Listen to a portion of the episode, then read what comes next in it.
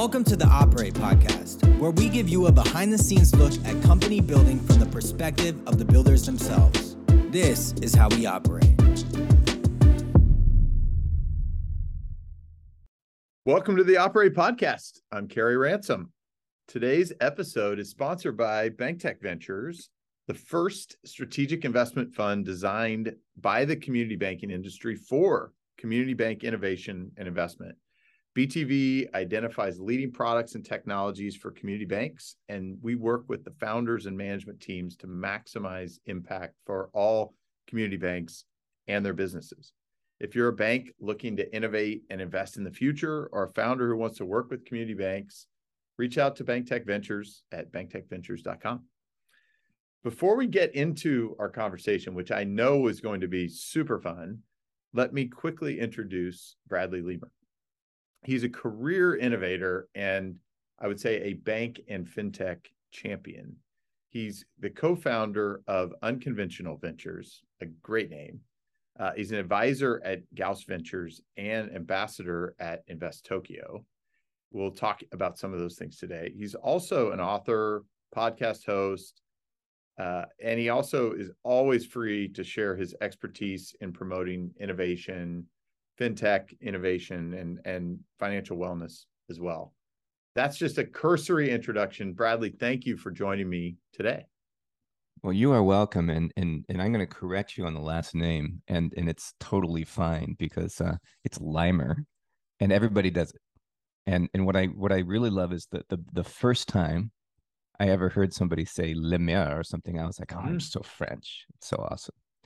But uh, yeah, I you know and and I'm surprised that you and I haven't known each other for like a decade, like so many mm-hmm. other people in the space. Uh, but we finally did get a chance to meet, and uh, I, I had said earlier when we started talking that I think we've been fast friends, and now we're going to know each other for the rest of our lives because I think right. we are so simpatico, man. But absolutely, thanks for having me. Well, on.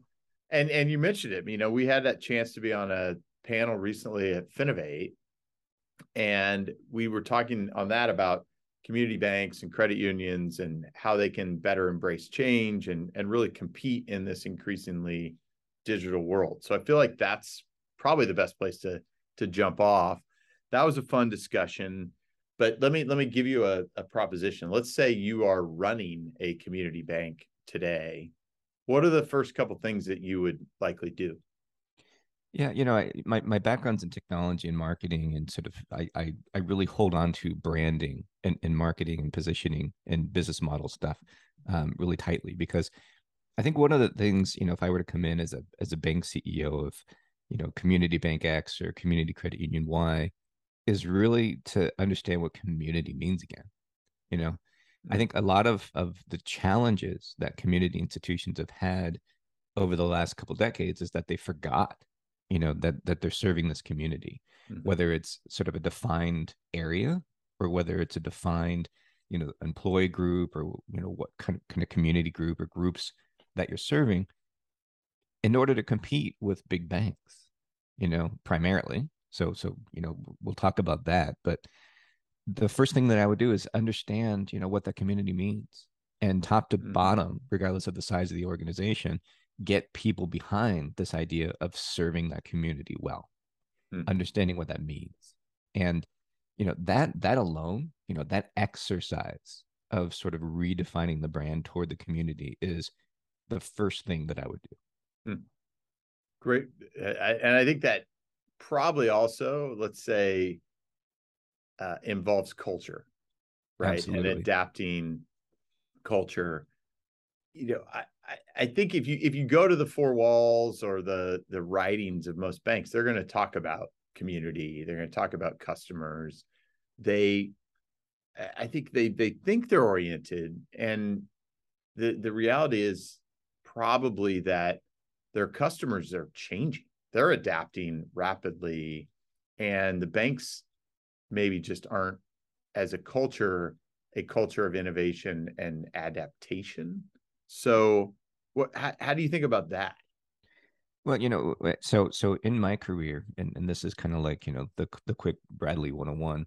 Um, I have been on the technology side mm-hmm. of working with banks mm-hmm. as a partner uh, and building data analytics and trying to understand how to target customers and members and such.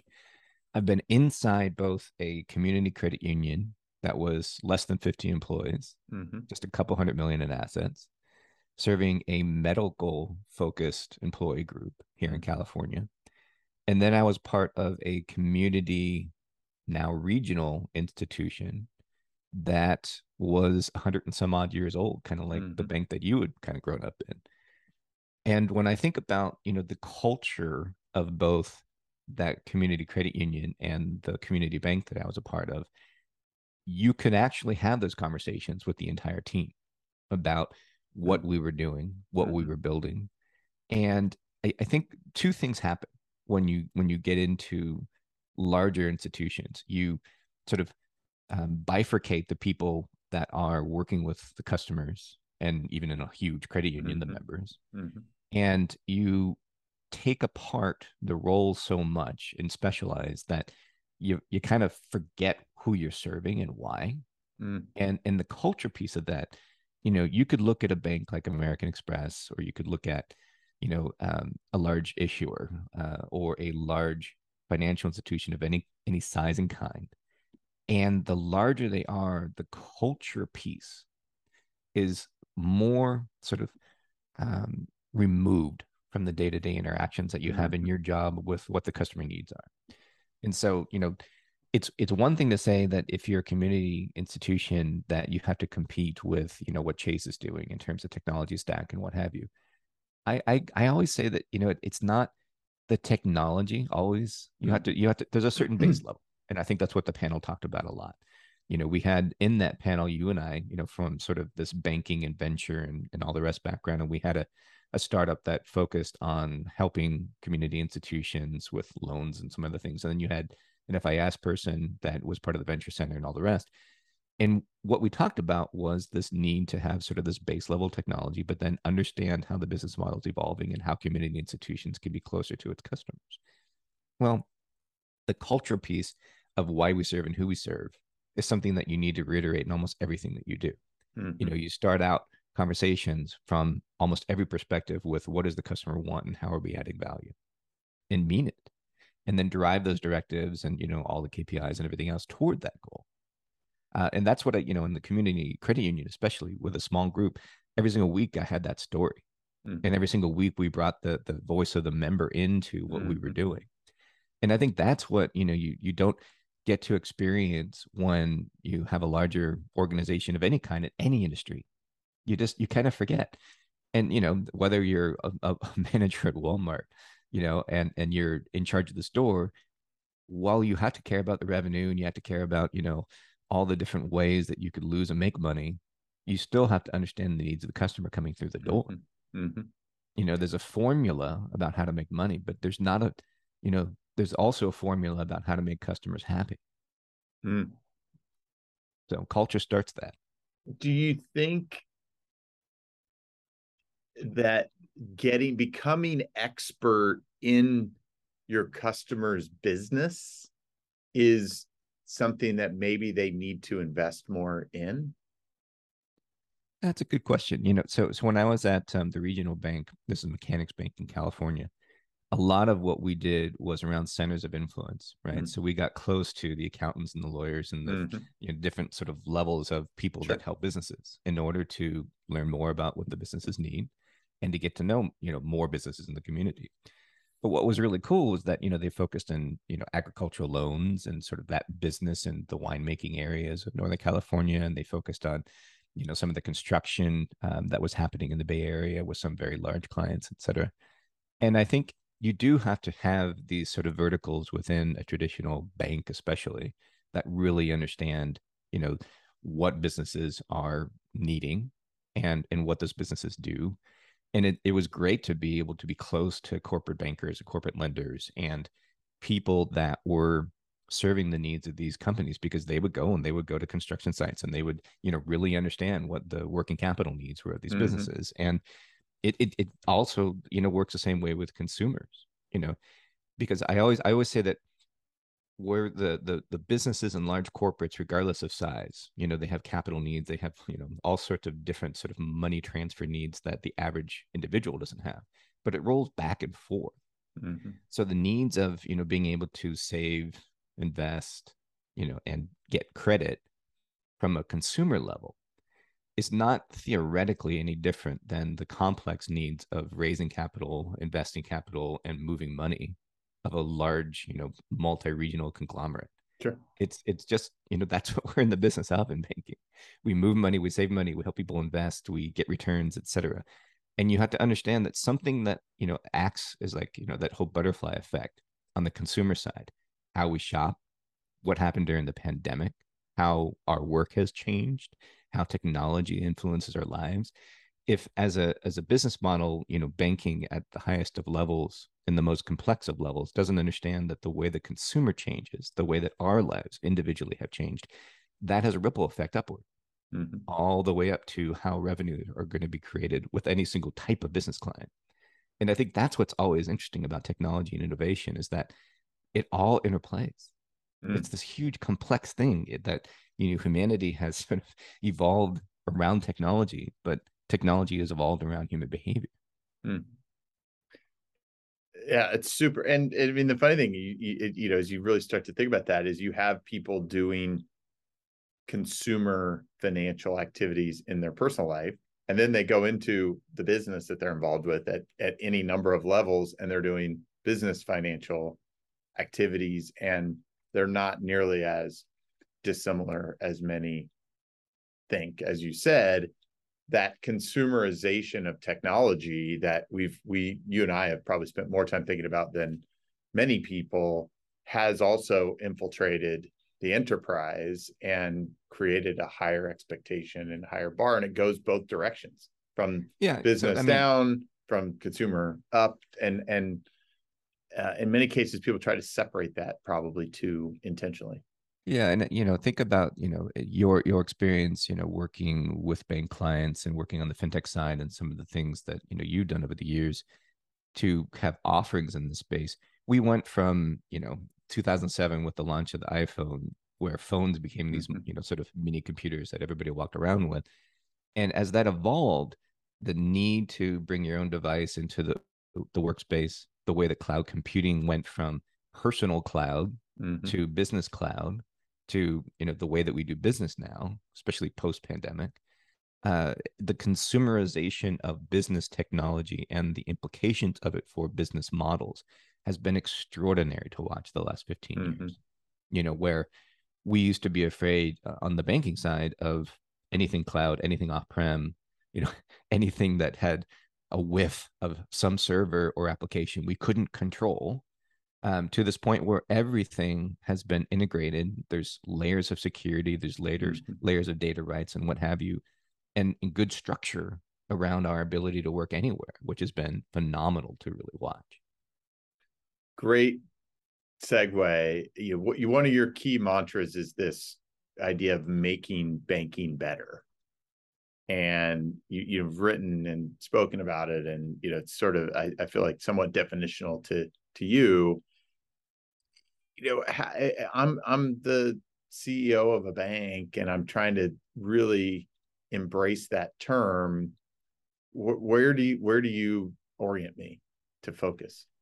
Yeah i mean i, I think it's important because you know i kind of grew up on the data side of banking mm-hmm. to understand what what people what people are all about and and and how you know large data sets really are telling but the stories of individuals are what you need to sort of grab onto and so i've always sort of been understanding you know what's happening in our communities around the way people make money you know how sort of these inequities have been structurally mm-hmm. you know mm-hmm. compounded over hundreds of years how different parts of our community are hurting that haven't been targeted because these are not profit centers for most mm-hmm. type of banks and so when i say make banking better it's about making better more making banking better for more people mm and and by shining a light on more parts of our community which is why mm-hmm. i think it's fascinating that you know you're seeing now neobanks springing up for you know lgbtq african americans mm-hmm. you know mm-hmm. uh, people that are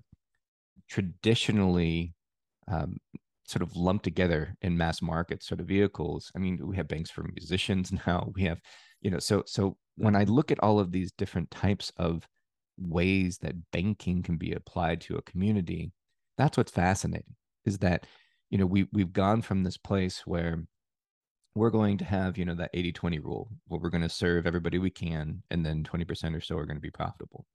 Well if we if we step back and say there's there's really no part of, of a banking community that couldn't be more profitable if we actually paid more attention to those needs you know? There, there's nothing to say you know in in our demographics in this country and other places that people that are in their 60s 70s and 80s don't need credit. Mm-hmm. Or that people that are in their 20s you know we used to think oh they don't have extra money to invest. Well this crypto you know explosion over the last mm-hmm. several years has shown us that they have. And so there's there's never a, a stone unturned. There's never a part of the community you can't serve better.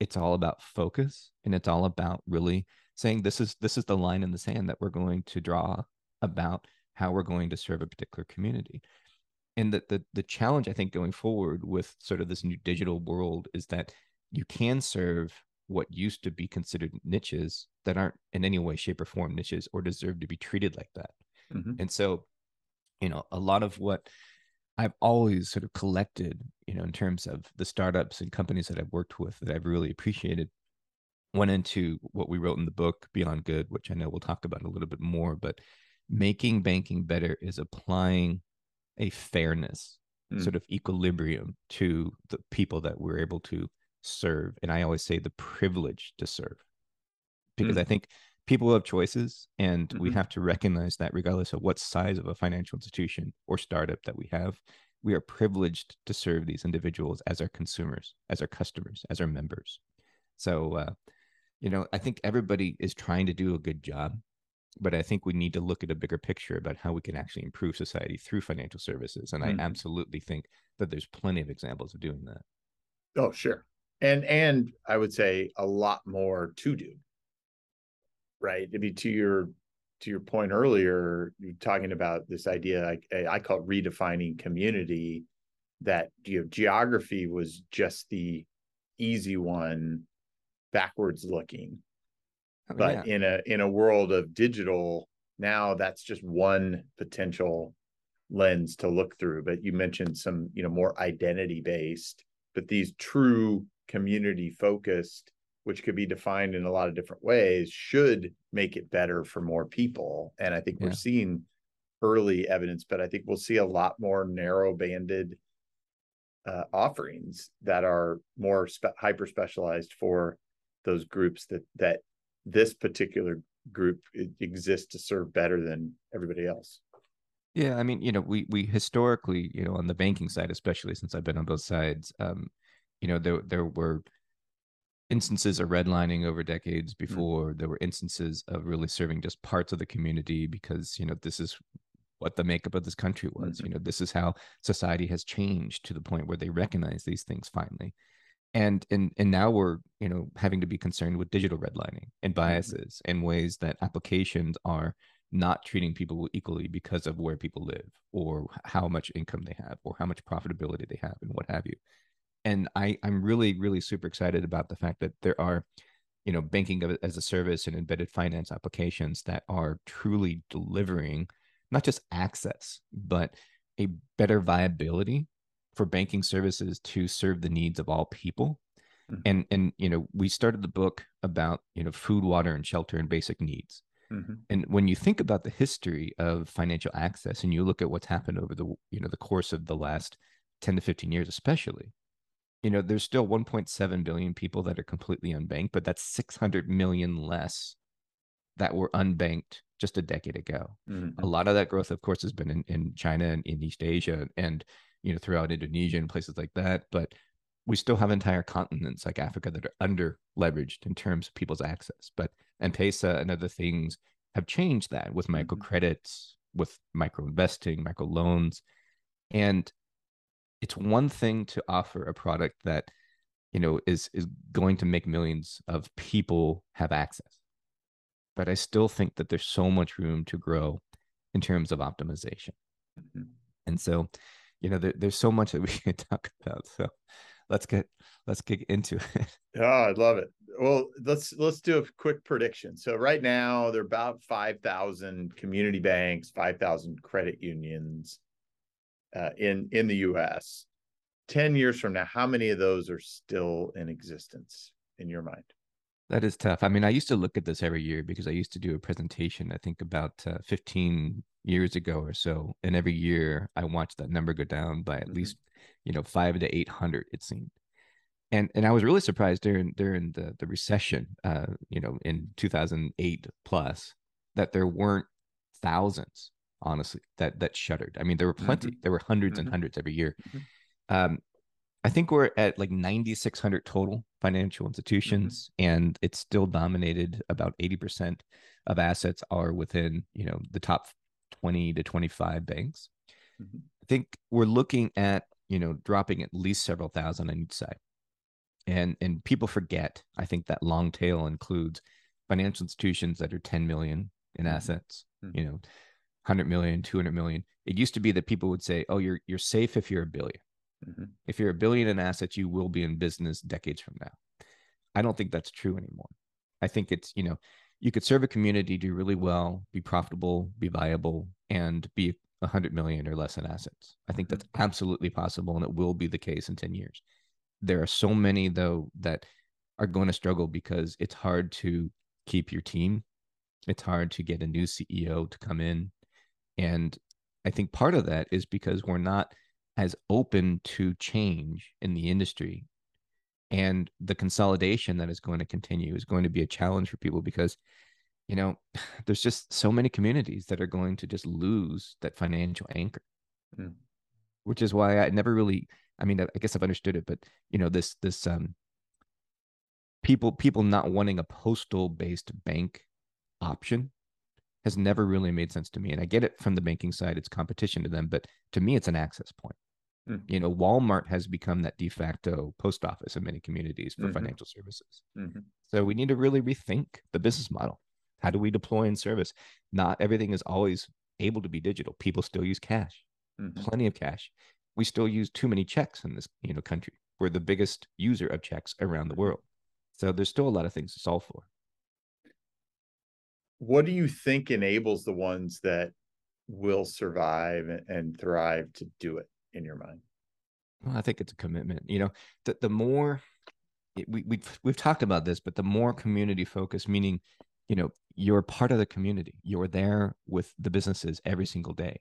Mm-hmm. Your people understand the business needs of not just you know capital and everything else, but the individuals that make up that business. And that used to be what what relationships were. Relationship banking was I own a business and I do my banking at your your bank. I am personally having my finances in your bank. Mm-hmm. I have my investments through your, you know, banking guy that's sitting in your lobby. Um, we've lost that, you know, as as banking relationships has have been ripped apart. I, I created a, a an article that created a lot of conversation um, called the unbundling of banking in essence and it was an american banker like almost a decade ago and i still go back to that and i say this is what's happening you know mm-hmm. we're unbundling the relationship but we did it on purpose for profit and we did it for focus and efficiencies and everything else eh, but this affects everything. Mm-hmm.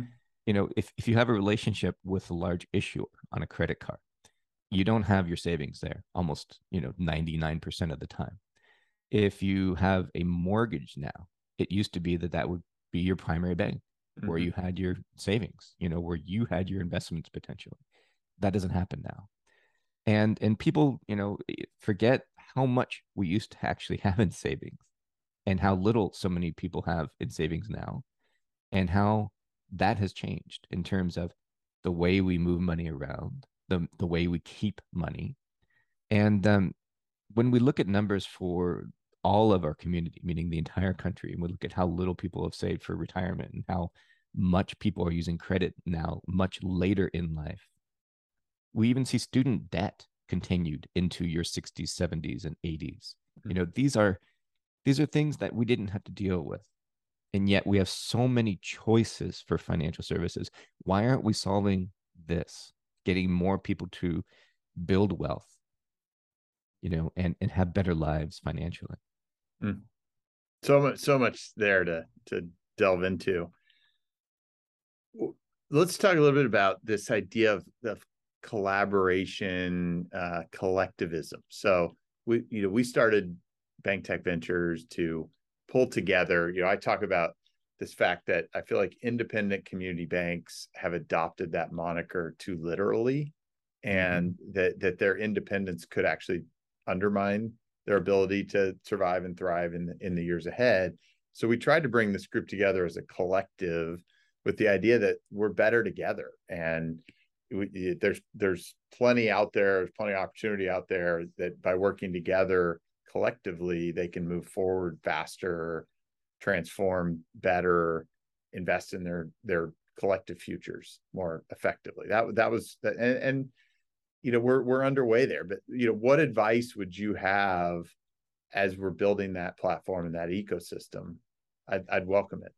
Yeah, I mean, I, I think you know what you're doing and, and what the Venture Center and ICBA and some others have always tried to do is get community institutions to understand that there are a lot of providers outside of their core mm-hmm. that have the ability to sort of you know take the business model into extensions where they didn't really see that opportunity before whether it's a revenue opportunity whether it's efficiency or serving you you can't duplicate you know what 12 billion dollars of what chase spends every year on it mm-hmm. does you can't have as many business lines and as many departments in a community institution to replicate what you know Citi or bank of america or wells fargo has and so so why try you know mm-hmm. I, I almost think that that the circle the wagons get really really good at core and then building out new business model extensions through partnerships is so incredibly important to community institutions. And so when I when I was sort of leading a lot of the, the the the, marketing and technology decisions within smaller institutions, I always like came back to the data and I said, look, this is an area, you know, that we're not even looking at at all.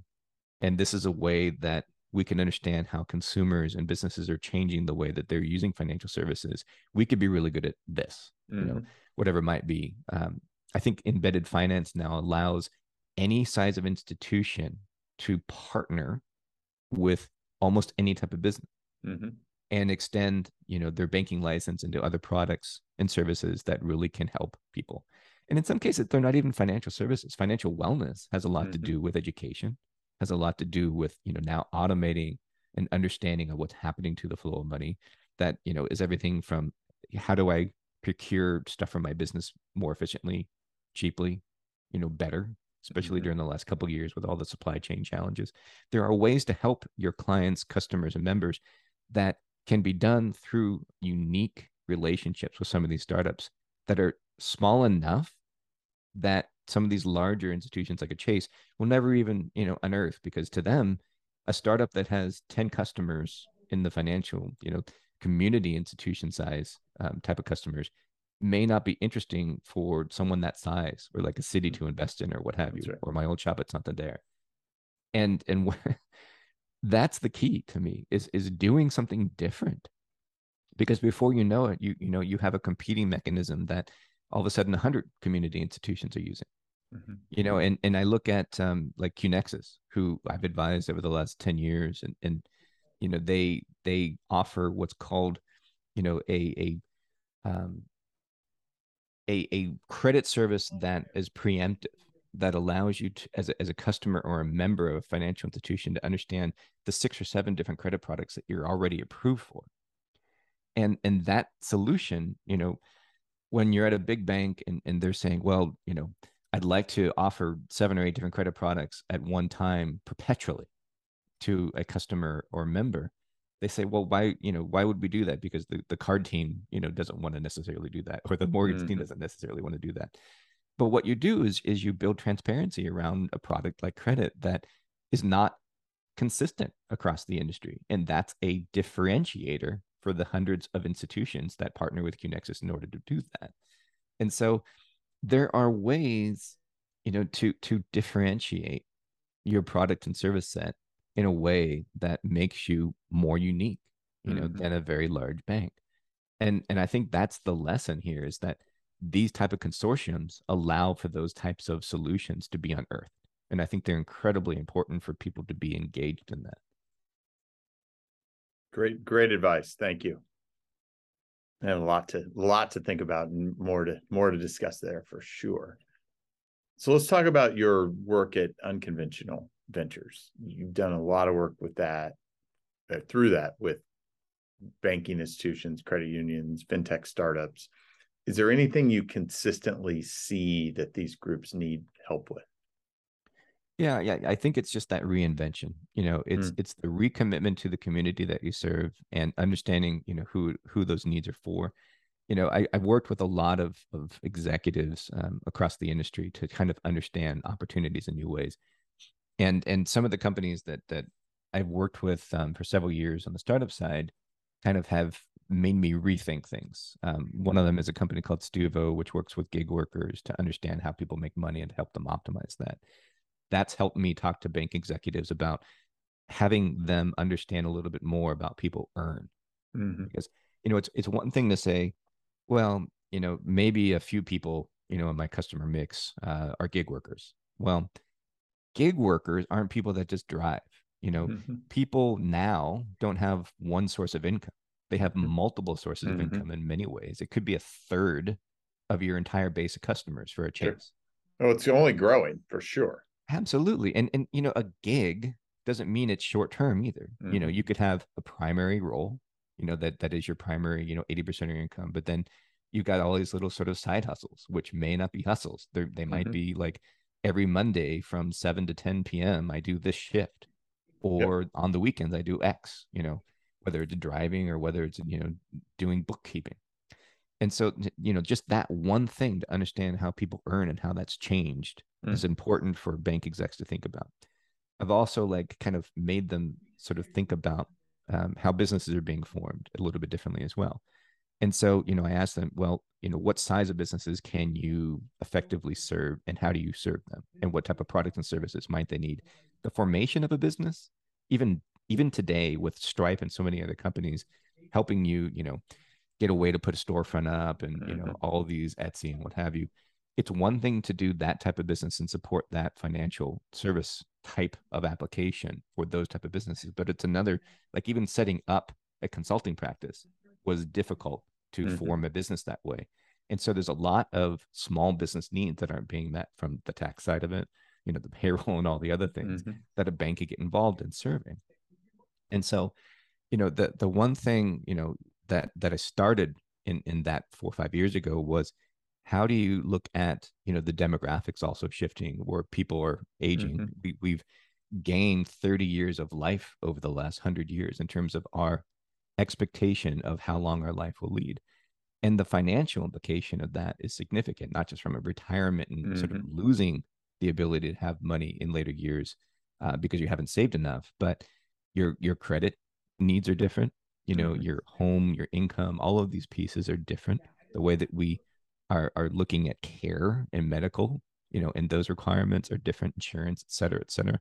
So, you know, my my question often is, how are we serving the needs of people that are over 50 rather than seeing that as a you know sort of lack of opportunity uh, because we think somehow that they're not going to be profitable you know because they're not taking credit. Well that's not the way to look at this growing. It's the fastest growing demographic. That's right.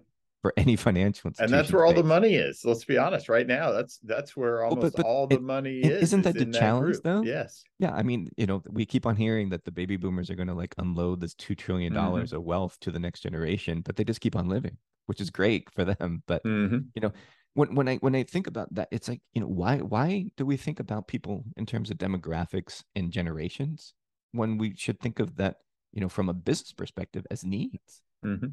You know why aren't we thinking about how to actually meet these needs uh, right. and, and you know we, we need to rethink things we need to rethink things and, and that's what part of the the consulting practice was about was learning and you know leading those kind of questions and going to Mhm. talk to the clients about that and saying look there's an opportunity here Super fun. So you've you've been in this financial services industry for for a while. What what actually drew you to it? Well, I kind of, you know, I, I got into it by accident. I, I I graduated out of UC Berkeley in what was it, the early '90s, and I came into, you know, a a dot com sort of explosion, Mhm. uh, where I thought, you know, I'd end up working at the time at like a place like Yahoo or something. Mhm. and and when I looked at all those tech companies kind of going up and down um, the peninsula here, it was like every week there was a new building and a new you know pets.com kind of thing. Mm-hmm. And um, I I ended up like graduating at the worst time because it had just you know had this like kind of mini explosion like it did in in 2000 later, and I thought, yeah. So I started looking around, and honestly, there were there were at least a dozen places that I could have gone into a role into, and it was primarily marketing or data. And I ended up at this company um, called Benefit Consultants, which doesn't, I don't think, in that iteration exist anymore. And it was an insurance and other type of product um, mm. service company that worked with financial institutions. And so I worked with financial data for years. And I started out working in community bank and credit union data sets. And mm then I started working with the Bank of Americas and Citis and JPMs and the rest.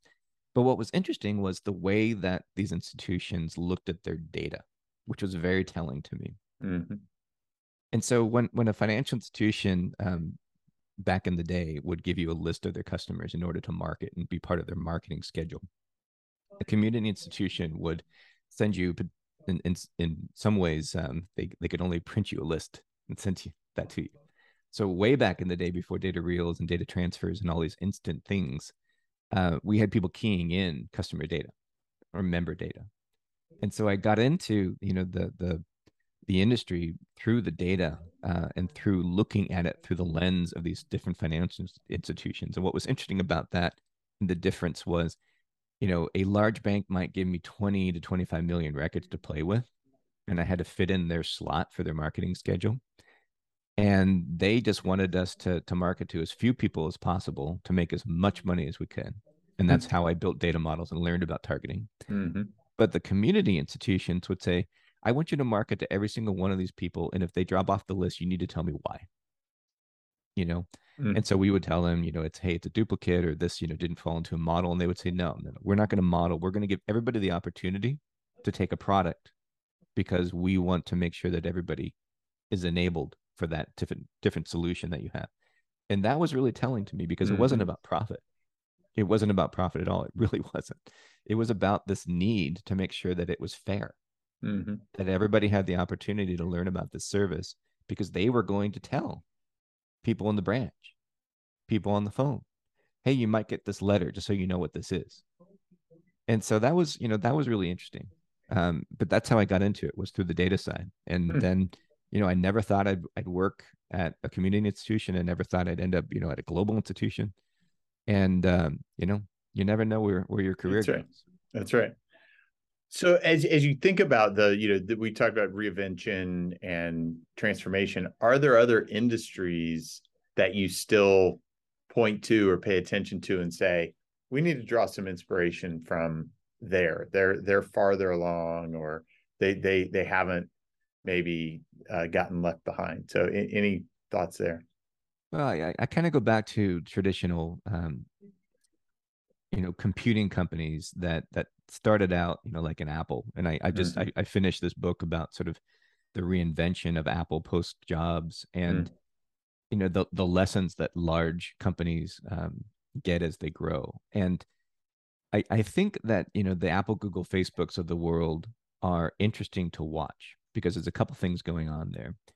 As the technology that they provide, especially in the phones and the computers and the sort of interlocked systems, um, as they get more personal and these companies continue to grow bigger and bigger, mm-hmm. some, something has changed in the culture of, of these companies. And, and I, I think has been lost. And and it's not so much you know it's kind of the opposite of what you asked. It's it's kind of like the what not to do's. Mm-hmm. there's an opportunity that i see lost here. As we leverage technology to make things more personalized and more sort of optimized toward a given goal um, we can't let our teams lose the sight of what the the consumer or the customer's goal is in all of mm-hmm. this and so if our business in financial services is to understand and help people with financial wellness and with personal ability to lead better financial lives. It's the same for these technology companies that are providing ways for us to use, you know, individual data for, you know, getting around you know via maps or Mm-hmm. understanding how to eat um, at a new place in you know in, in, in have new shopping experience and all the rest. It's so very customized. And yet because these companies have gotten so big just as banks have we lose sight of the end goal of the individual.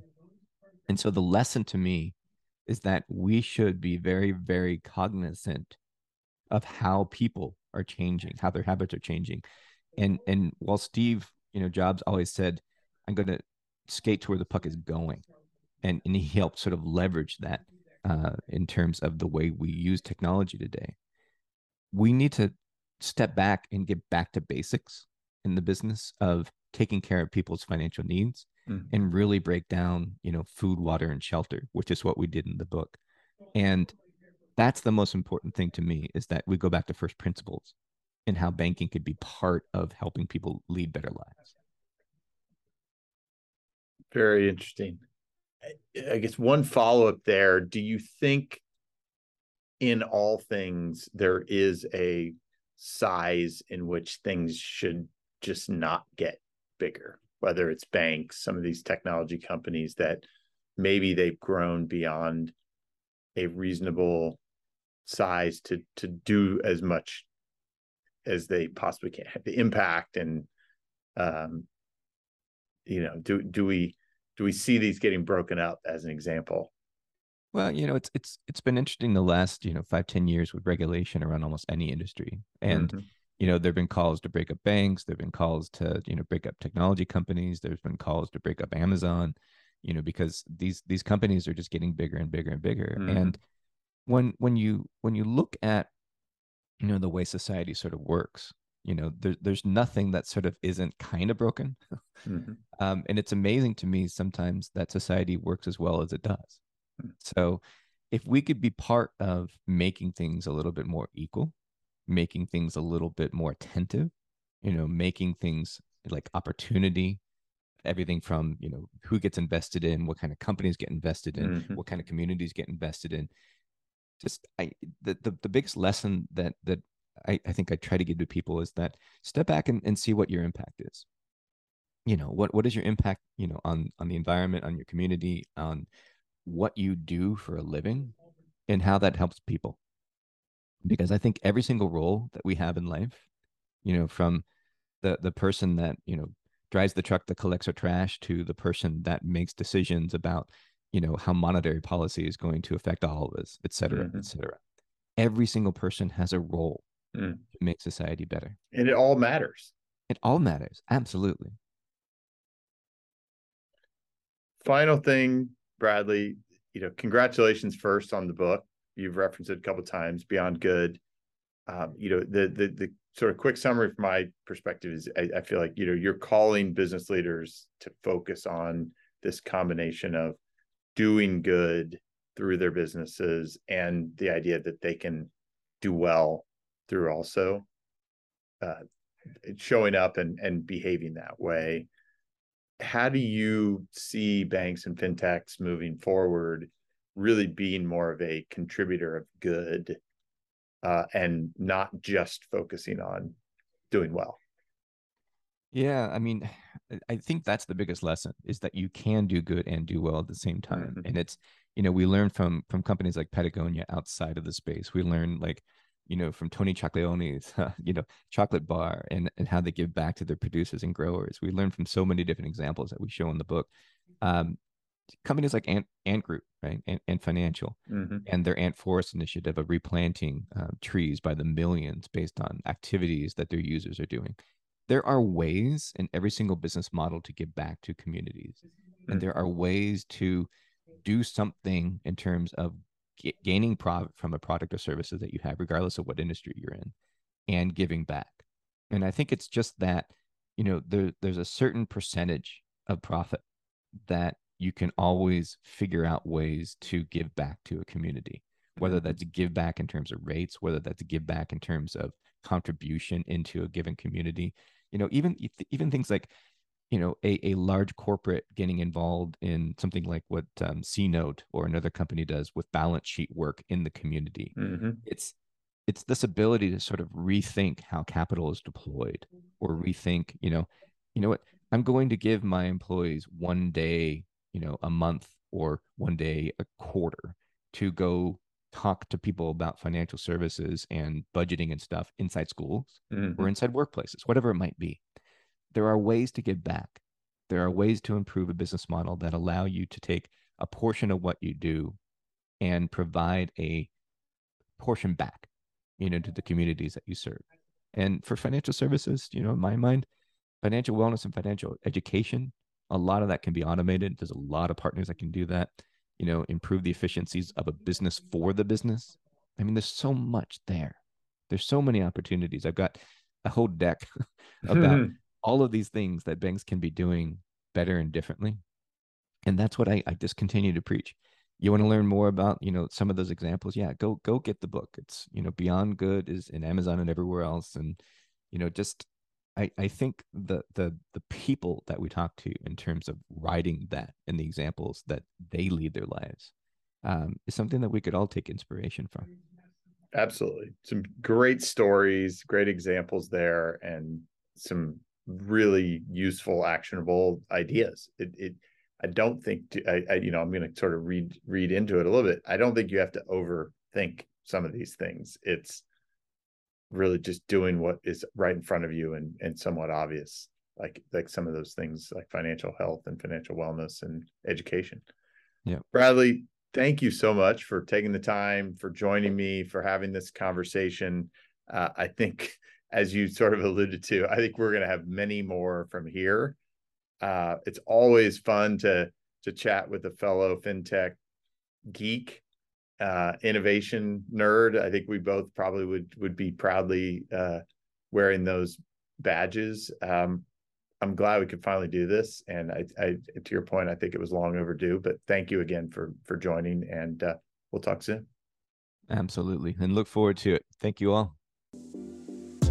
Thank you for listening to this week's episode of Operate Podcast. If you like this conversation, as a favor to me, you can rate us, review us, or subscribe, or tell your friends. You can also reach out to us on Twitter at Operate Podcast. Until next week, get out there and operate.